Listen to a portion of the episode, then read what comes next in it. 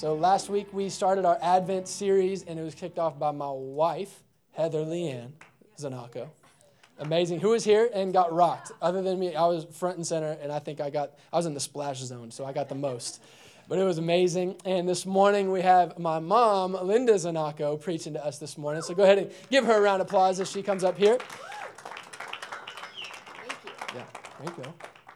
That, how's the height? Let's see. I need my readers. Okay. Oh, wrong one. Is it gonna work? I think you did it. I'm thankful for my mom. Anybody else thankful for my mom?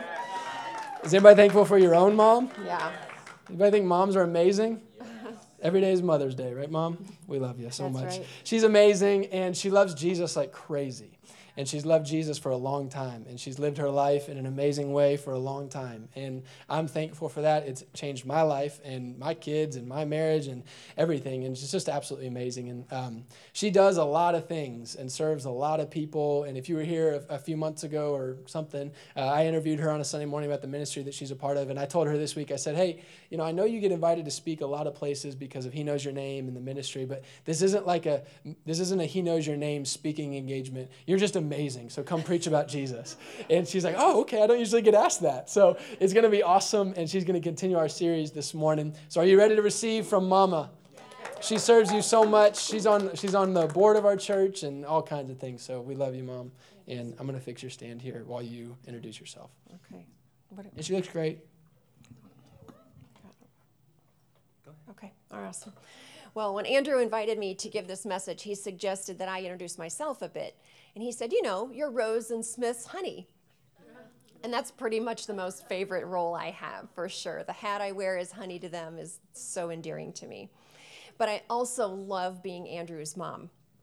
I love that Andrew is my pastor because I love resting under his authority as I lead this church, as being a part of the board of directors, but also as I give this message today. His headship in our church is a blessing to my mother's heart. Last week, when Heather started us off with this amazing series, she gave a great message and she explained that the Christmas season and story is easy to pass over because we're so distracted.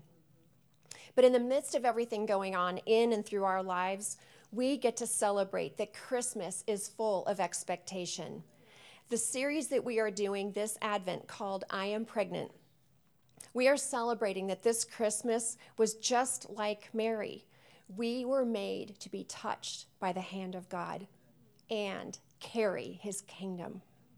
This week, I want to start with another passage from the scripture, uh, Christmas story. So please open your Bibles to Luke 2, and I'm going to read verses 1 through 7.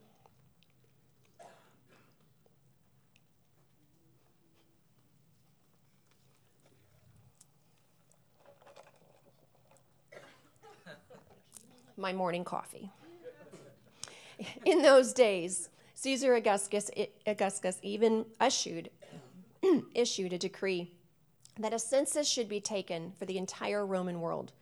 This was the first census that took place while Quirinius was governor of Syria. And everyone went to his own town to register. So Joseph also went up from the town of Nazareth to Galilee, to Judah, to Bethlehem, the town of David, because he belonged to the house and the line of David. He went there to register with Mary, who was pledged to be married to him because she was expecting a child. And while they were there, the time came for the baby to be born, and she gave birth to her firstborn, a son. She wrapped him in cloths and placed him in a manger because there was no room for them in the inn. Like most of the Christmas story, this is very familiar to most of us, and I'm sure we could recite it from memory. But the reason Jesus was born in a little town of Bethlehem was because Caesar called for a census, and everyone had to go back to where they were, originally from. At first glance, it looks like Joseph is just an arbitrary character in this story, but he wasn't. He, just like Mary, was handpicked by God to fulfill this amazing plan to save the world. Joseph was in from the house and line of David. His lineage was what took them back to Bethlehem. God was managing every detail perfectly.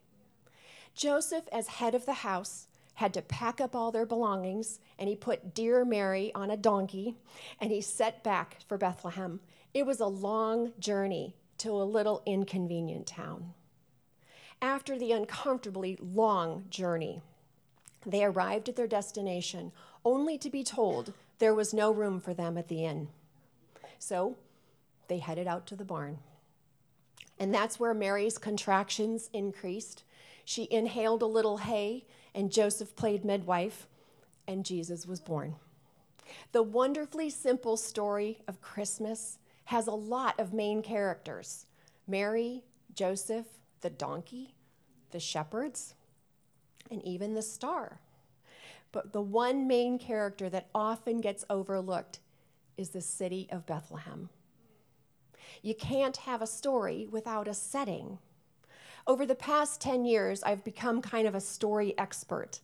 A few months ago, when Andrew referred to interviewing me on a Sunday morning, I talked a little bit about my ministry, He Knows Your Name, and my book of the same name. And I released that last year. Essentially, God allows me to step into the stories of other people's lives. But no matter, and no matter where the story is, it always takes place somewhere. I have yet to find a story that doesn't have a setting. The setting gives context, and that often gives us the understanding we need to perceive the story. And we all have a story, and all of our stories have settings. Everything that has happened in your life has happened somewhere in some city. For those of us here this morning that live in and around this area, no matter what the different details are about your story, we all share this setting. Indianapolis and the surrounding area is the context for our story. Indy is our Bethlehem. Maybe you grew up here, maybe you moved here when you were young or for a job. Maybe Indy has always been familiar to you, or maybe it just seems totally random.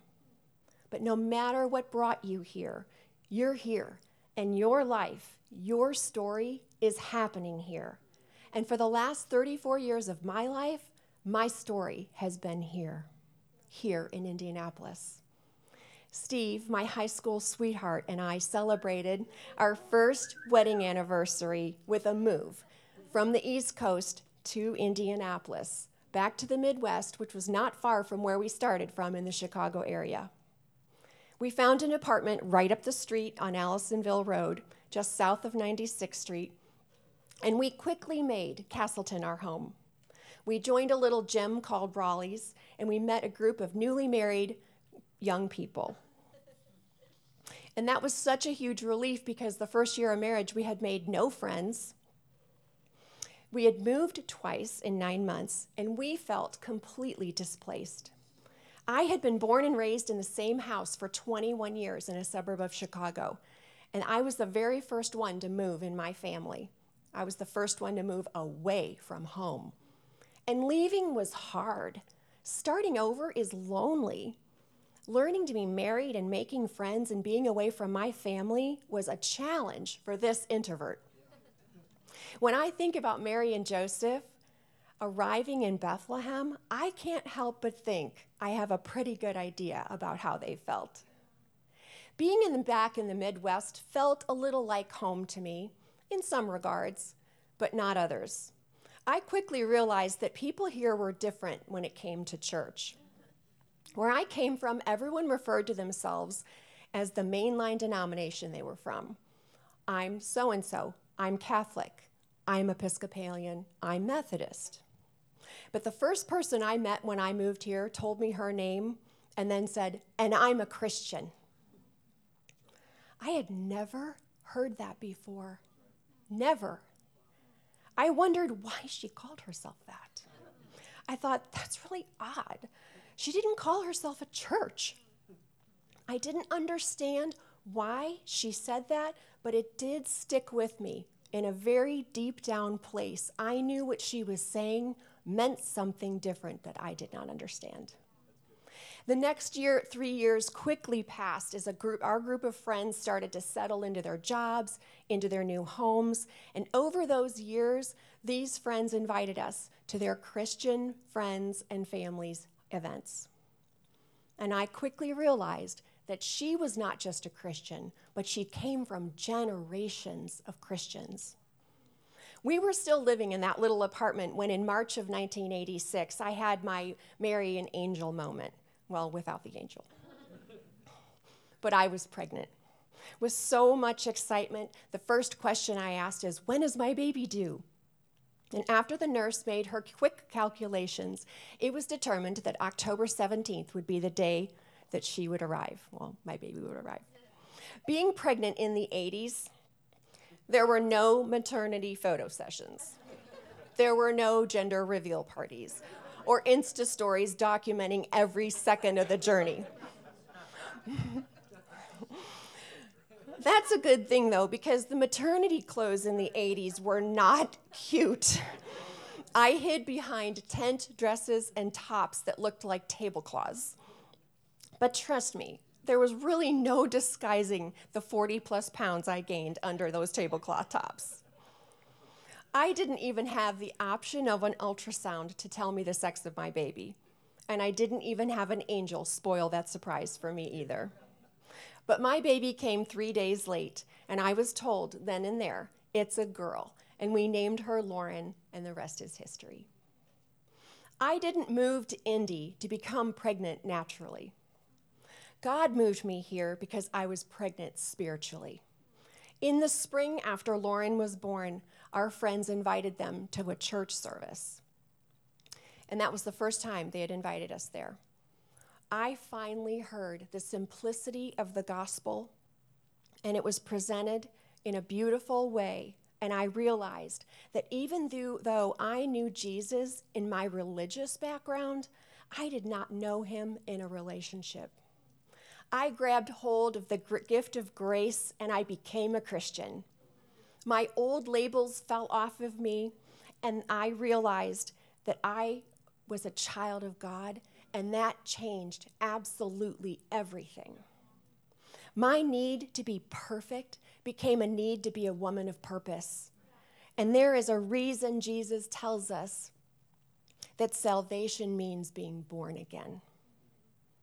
My roles took on new meaning, and so did where I lived. When God brought me back here to, to Indianapolis, He brought me here for a reason. I didn't know it, but I was pregnant. I was pregnant with who God called me to be and who He wanted me to be and what He wanted my life to be. Just like Heather said last week, God wants to birth the impossible through you. Everything He is doing was to birth the impossible. It was a part of a much bigger picture with more impact than I could have ever imagined.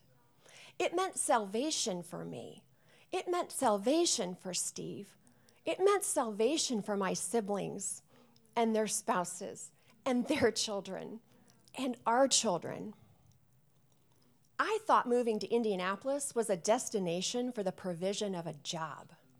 I had no idea that I was pregnant in this city for the destiny on my life, for how my life and my family and the next generation would be impacted while they lived here. Just like Indianapolis seemed random to me, Bethlehem seems like a random place for God to do something so significant. It's small, nothing big happens there, and it just so happened that Caesar called a census, and that's why Jesus ended up being bear- born there. It's all seemingly a coincidence.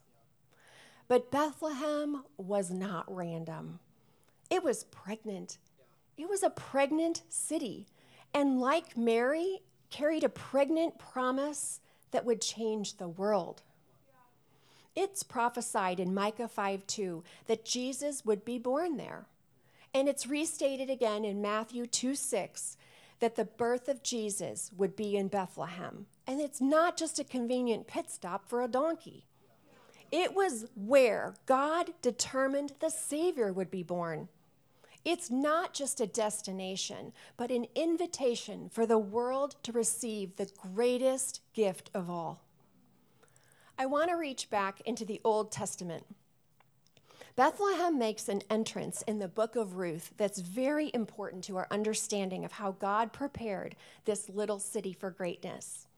I'm just going to summarize the four chapters, but I really would love for you to read them on your own and see how God is so faithful to family.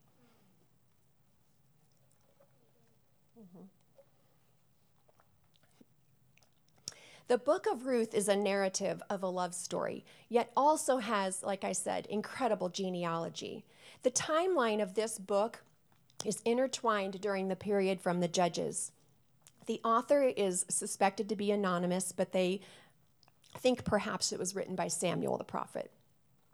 Its purpose was to demonstrate the kind of love and faithfulness that God desires for us it shows the difference between what happens when a nation does not follow in obedience to the covenant of God and when God's people do follow in faithfulness within a covenant. So in chapter 1, Ruth remains loyal to her mother in law, Naomi, after the death of her husband and in laws. Naomi decides to return to her homeland of Bethlehem alone. Naomi then in says to Ruth, Don't come with me. But Ruth insists, and verse 16 says, But Ruth said, Do not urge me to leave you or turn back from following you. For where you go, I will go. For where you stay, I will stay. My your people shall be my people, and your God will be my God. Chapter 2, we see Ruth gleaning in the fields where Naomi's relative is, and his name is Boaz. Boaz, out of compassion and obedience to the law, allows Ruth to glean there, and he encourages her to take extra grain for her, and he does that on purpose. Chapter 3, we have Naomi encouraging Ruth to seek marriage with Boaz because he is her kinsman redeemer. Ruth obeys Naomi and asks for the rights for Boaz to agree to marry her. And then we see in chapter 4 where Ruth and Boaz do get married. And the beautiful conception of a son happens for them. They name him Obed. Obed is the grandfather of the great King David. Bethlehem birthed the lineage of Christ the Messiah. Bethlehem is not a new city on the scene in the Christmas story. He planned long ago for a family to come to this surprising place.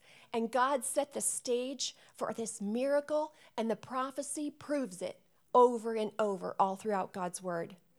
What Ruth, a widow, probably saw was random, was orchestrated by the sovereign King of Kings. Can you believe that God put the desire in the heart of a young woman to follow her mother in law back to her hometown?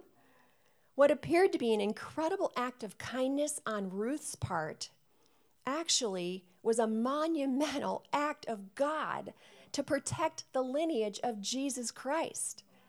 Four chapters of that book tell the story of a family, but the last sentence holds the revelation for the real purpose for that family. It was to go to a city so that the impossible could be born there. Obed, the father of Jesse, Jesse, the father of David. The impossible happened not only in a person, but in a place. When Mary, a pregnant teenager without a ring on her finger, what she could have seen as random, following Joseph back to his Bethlehem hometown for a census, was not random at all. And what we see as random in our lives is not random because God does not do random. You are not here on accident. A job transfer, a college decision, a marriage proposal, or a move with the family is not out of God's provision for you. God knows right where you are because He put you here. God is intentional with his invitation to bring you to a destination. Whether temporary or permanent, you are supposed to be here for such a time as this. You are fulfilling His plan for you in this city. God has marked this city with His favor, and He is. He, as he was faithful to Naomi and Ruth and Boaz and their descendants, and then faithful to Mary and Joseph and Jesus, he was anointing that city for greatness. And I believe that Indianapolis is a city with favor upon it. I don't know what you think of Indianapolis, but this city is pregnant with the kingdom of God, and it's being marked with the impossible. And I want to share with you some things that I see. So, no matter what your political views are, we have to agree that what has happened here in the past year is unprecedented. Mike Pence is in the White House, and Dan, Senator Dan Coats is Director of National Security. A couple of weeks ago, I had the privilege of having lunch with the new Senator, John Crane. He never ever thought he'd be a politician, but God asked him to run to first Senate, having never run before, and he became a senator, first run out. That is unheard of. All of these men have a biblical worldview and are not ashamed of the gospel. They share their testimonies daily as they work and support the people of Indiana. Our new Governor Holcomb says that he wants Indiana to be the crossroads of the universe. This man thinks big. Our city motto is that Indiana is the crossroads of America. And it got that little title because there's six interstates that cross here. But the meaning of that has been changed when Governor Holcomb added value and vision to it by saying, I have such huge vision because of what I see happening here. We see from God's word that He cares about government. Isaiah 9, 6 and 7. For unto us a child is born, to us a son is given, and the government will be on his shoulders. He will be called Wonderful Counselor, Mighty God everlasting Father and Prince of Peace. Of the increase of his government and peace, there will be no end. He will reign on David's throne and over his kingdom, establishing it and upholding it with justice and righteousness from this time on forever. The zeal of the Lord Almighty will accomplish this. I also want to share with you how I see God upholding and establishing justice and righteousness right here in our city. The, there are many, many incredible uh, ministries multiplying here. Life Centers offered 19,000 free services to women in crisis. They served 7,700 moms and babies. They saw 117 spiritual decisions. They gave 295 ultrasounds, and 1,962 babies were born just last year. Outreach Inc. reports that their staff and volunteers had 11,000 transformational face to face connections with homeless young people in our city. That ministry has moved five times since 1998 because of growth. And in April, just moved into a 12,000 foot square foot building, which is what we're moving into after one year. They had they celebrated 35 high school seniors who graduated. They are seeing massive growth.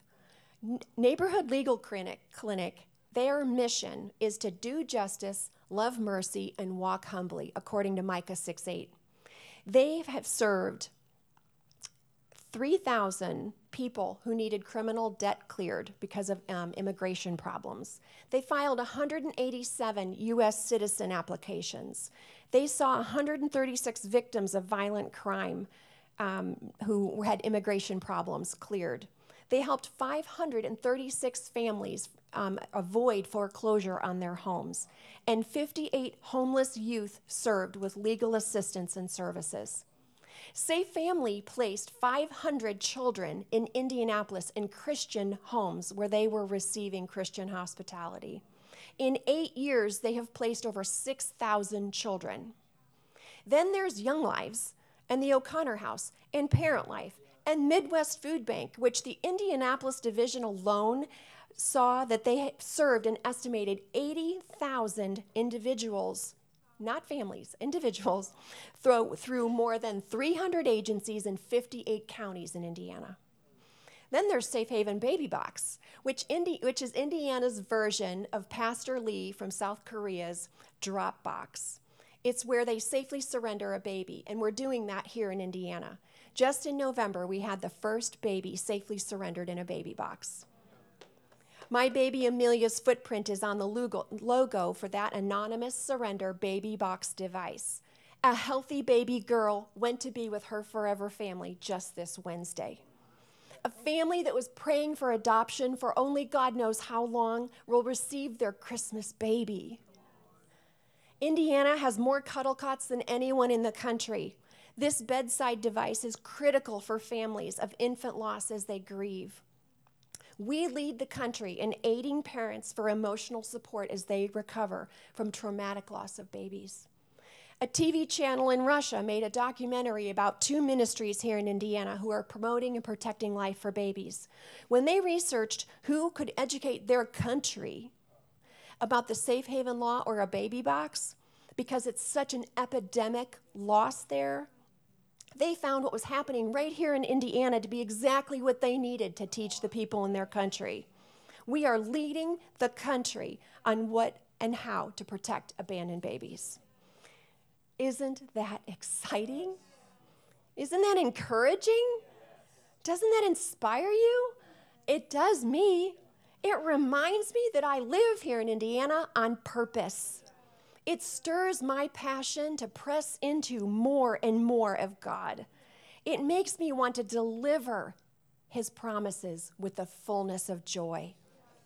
It prompts me to want to listen to His heart for His children so that I can hear more of His invitations and I can say yes. This season is a celebration that we are pregnant with the things of God and our God does the impossible and he usually uses very unlikely people in very ordinary places. As individuals and families and a church, we are pregnant. And this morning, I want to encourage you to believe that this city is expecting great things from God because God is moving. He is doing so much more than we can even know. We need to accept that by faith. There is a history of what God is preparing and has prepared for in the generations that we don't even know the extent of. There's more happening now than we can even put into words, and we haven't even begun to see the fullness of it. But we have a part to play.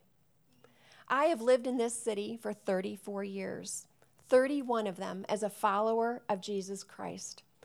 I first lived on Allisonville Road, and now I live near Allisonville Road. I have claimed Castleton as my Bethlehem. It's where God has birthed his promises for my life, and I didn't even know I was pregnant with half of them. But the Christmas story shows us that not only does the birth of the promises for his people from God, he births them for cities, and he's doing that right here. This city where my family was raised, where my ministry was birthed, I know that I have favor in ways that surprise people from many other cities. The secular media broadcasts my redemptive stories on every station. I've been invited to share testimony of what God is doing through my ministry at the State House, through the House of Representatives, and the Senate Chamber. I have seen several Christian ministries that I collaborate with grow and flourish as we have joined efforts. I see secular businesses wanting to become my ministry partners and do kingdom work they never even set out to do. We are building on holy ground. Our new church home is located right in a place that has been pregnant and swelling with hope for decades to see the kingdom come. And it's for now and it's time. We are not here on accident. Maybe a job brought you to this city. Maybe it was a love story. Or maybe, like Naomi, it was a heartache that just brought you home. But this city is marked by generations of prayer, vision, and faith. We stand on the backs of so many who went before us to lay the foundation for us here of faith. It is evident because I see the church growth that has happened in this city in three decades, and that is proof. So, how do we get to see what God wants to birth in this city? We, by faith, have to say yes, even when we don't understand it. When Ruth and Boaz and Naomi were given a future, they said yes. When Mary was given a mission, she said yes. When Joseph was humbled and told to go home, he said yes. And we have to say our yes. We have to say yes to questions that sound like Do I believe you are real, God? Do you still speak, even to me? Is there destiny on my life? Do I believe that my name is written on the palms of your hands? Do I believe that I was made for greatness? And do I believe that God's Father's heart is pouring into this generation? And will I claim that I'm not just doing stuff, I'm being who God called me to be in my generation? Where my feet and where your feet are planted is your mission field. It's your Bethlehem. When Mary said yes to the whisper of the angel, she didn't just step into the promises of her life, she stepped into the promises of the life of the city she was in. Let the Christmas story this year whisper to you because you are pregnant with the impossible. Carry the yes and watch your city be expectant with the impossible. When you say your yes and I say my yes, together we do what God has called us to do, and it multiplies. We see that God is doing something that we need to say yes to so that our city can do what God's called it to do. Our faith for the promise will become sight when we yield to the Holy Spirit growing and living in us. So be expectant by seeing and believing and saying yes. God is doing more than we think, He's bigger than we know. He's preparing and building and equipping you for this city, for the kingdom, because He longs to bring heaven to earth for such a time as this. He longs to bring salvation to His children, their families, and He wants to do it through you. He longs for you to build community that looks like family so that you can leave a legacy and leave impact on this city for generations to come. Ask God what has your name on it and then say your yes. By responding to uh, what God shares with us through His Word. And the Bible tells us that it's really good to hear the Word, but it's better to respond to it and to do it. And so we're going to worship for one more song, and we're going to do a song that we did a little bit earlier, the song Build My Life. And um, as we do that, uh, this is the way I want you to respond. Um, this, this word that my mom just shared, I think it's, it's at least not a message that I've ever heard as part of a Christmas story, you know, like this massive vision message for your city.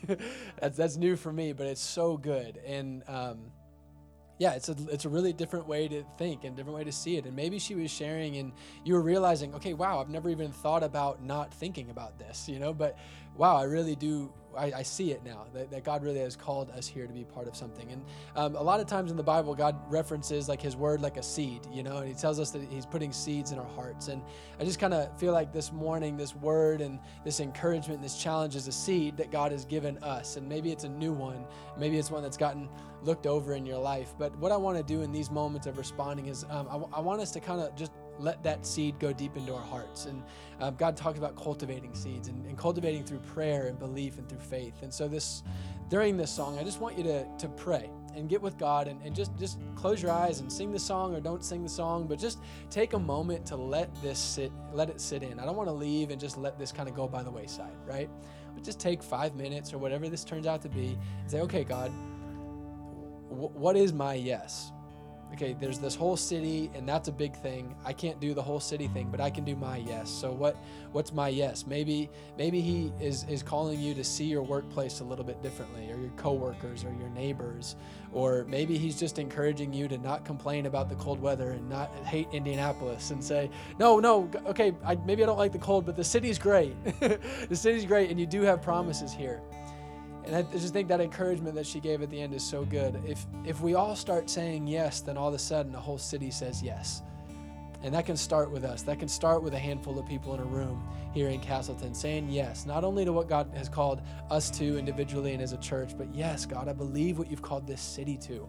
So I'm going to see things differently. I'm going to not complain. I'm going to encourage. I'm going to love this place. I'm going to carry faith in my workplace, in my neighborhood, in people's lives, in stores that I go into. God, you're doing more than I think you're doing, and I believe in it. So I don't know what to do about it, but I'll say yes whenever you put something in front of me. Is that making sense to anybody?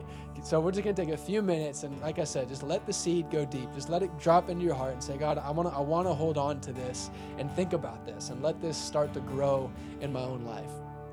And you might be here this morning, and maybe your first yes is you're kind of in that same boat as my mom found herself 31 years ago, hearing about Jesus and realizing, I don't know him like that. I, have never given him my life. And maybe your first yes is stepping into all of those belief questions that she listed and saying, Yes, yes, I do believe you're God. I do believe that you died for my sins. I do believe that I was born for greatness in you. And like she said, I need to be born again. Maybe that's your yes. And if that's you in these moments, I just want you to say yes. Say yes to Jesus. Give him your heart. Give him your life. Give him your faith and say, okay, Jesus, if I want to say yes to all this stuff, first I have to say yes to you. And so you can have my life. I need you. Forgive me and make me new. So let's pray together as we take these moments. Jesus, we love you so much. And I thank you that nothing you do is on accident, nothing you do is random that everything you do takes place somewhere and that somewhere matters. It's not just an arbitrary part of the story. The setting matters. And so lord we thank you right now for indianapolis. We thank you for the city and the surrounding areas. We thank you for the promises that you're birthing that we don't know anything about that we heard about maybe for the first time. And i thank you for what's going to come that we don't even know about yet. I thank you, Lord, that you've allowed us to say yes and for that to impact a city. So we bless Indianapolis. We thank you, God, as a crossroads of America. We ask that it would be the crossroads of the universe, that people would come in and they would encounter your kingdom and they'd be sent out to take it other places. So we love our city, Lord. And in this Christmas season, teach us to believe in what you're calling us to and what you're calling this city to.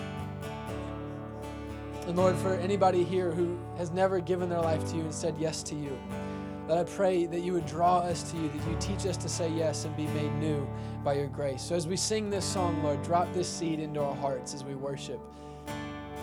And let a harvest come out of the seed. In Jesus' name.